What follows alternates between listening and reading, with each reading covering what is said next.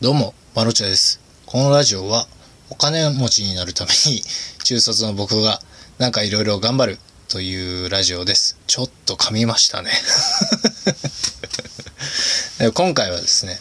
すべての芸術、もう一回行かしてください。すべての芸術作品は締め切りが作ったという定義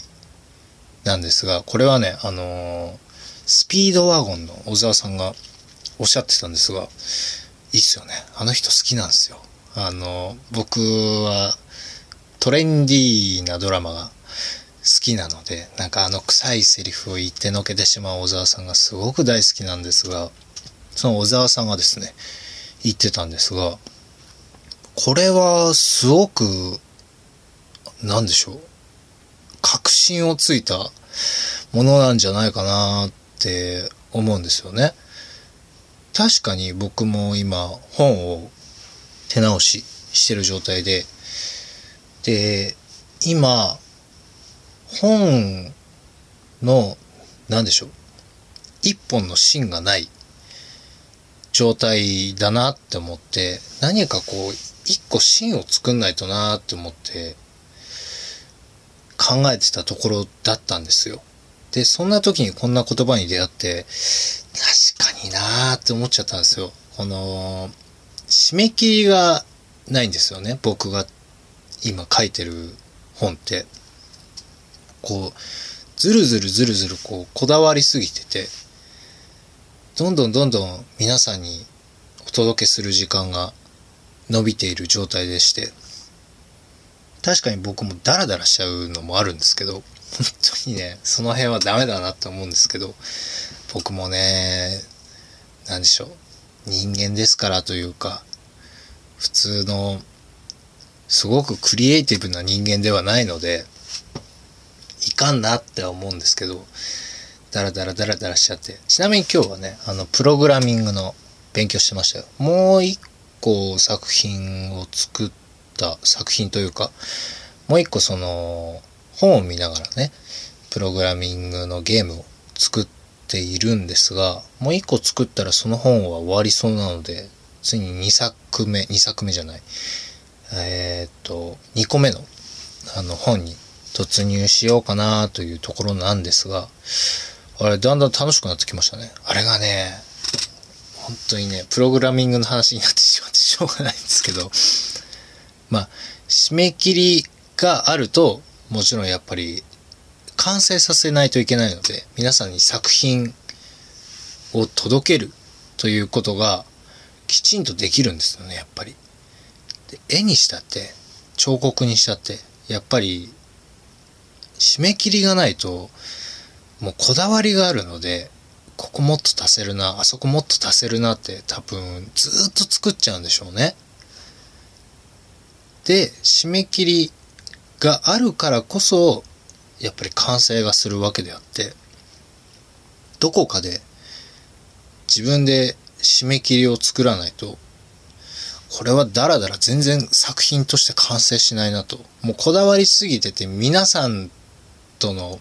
ズレが生じてしまう可能性もあるわけじゃないですか。だからもう締め切り作ろうって今日思いました。っていう話です。今日はなんだか内容が薄いですね。あの、プログラミングもですね、だいぶ楽しくなってきたんですが、あのー、なんでしょう。もう一個、このコードを書いたら、終わりだなっていうところで、なんかエラーが出たんですよ。で、なんか、プログラミングで書いたコードは、問題はなさそうなんですよね。問題があったら問題がありますって出るんで、コードに問題がなさそうだと。でもどうやら、その、なんでしょう、警告じゃないですけど、エラーが英語で出てくるんですけど、その英語を読むとですね、なんか、猫が右へ左へ回転して進むようにするっていうコードを書いてたんですけど、レフトなので左ですね。左に曲がれないよっていうエラーが出てたっぽいんですけど、でも行動はちゃんとしてるし、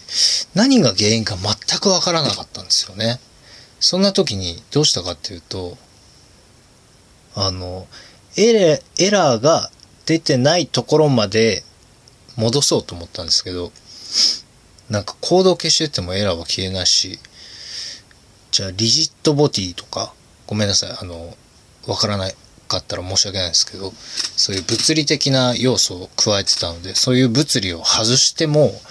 エラーが消えなかったので、一回全部消したんですよ。で、うわーと思って、結構かかったぜみたいな。結構かかったぜ、ここまでって思ってたんですけど、一回全部消して、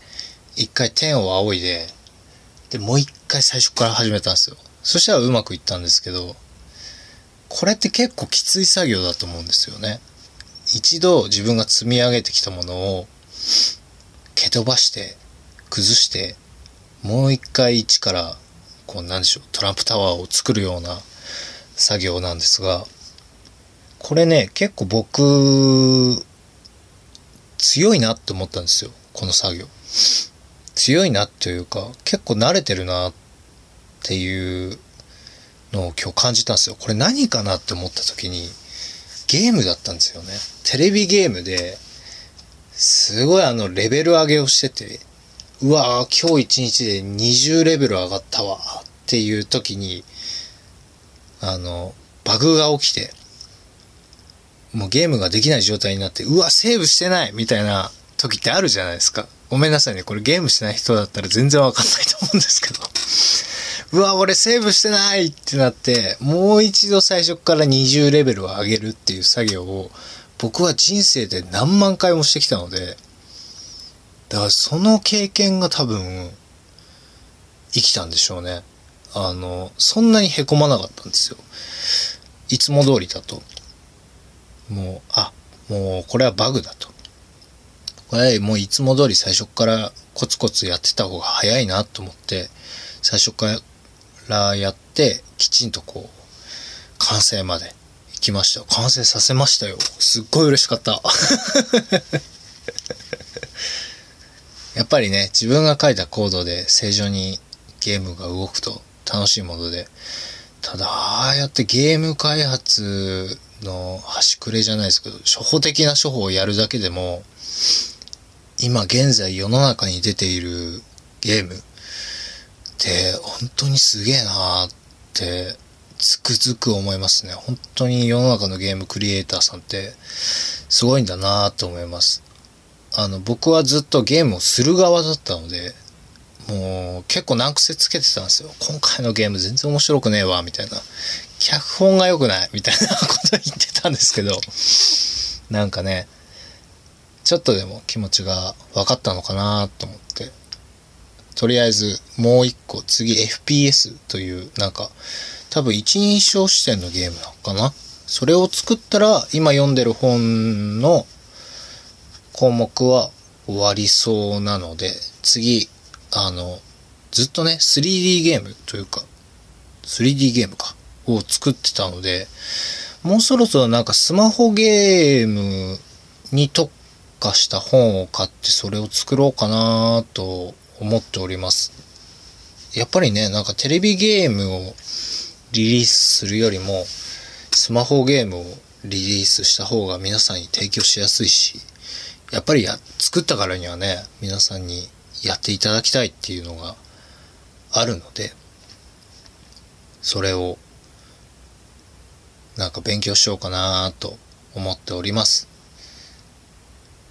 えー、私、Kindle で施設にいる君へという本を出版しております。いつもね、ここね、ラジオって言いそうになるんですけどね。Kindle であの本を出版しております。あの、児童養護施設のノンフィクションの話になっております。児童養護施設ってどんなところかなという興味がある方は、ぜひ読んでみてください。それじゃあこの辺で、マロチでした。バイバイ。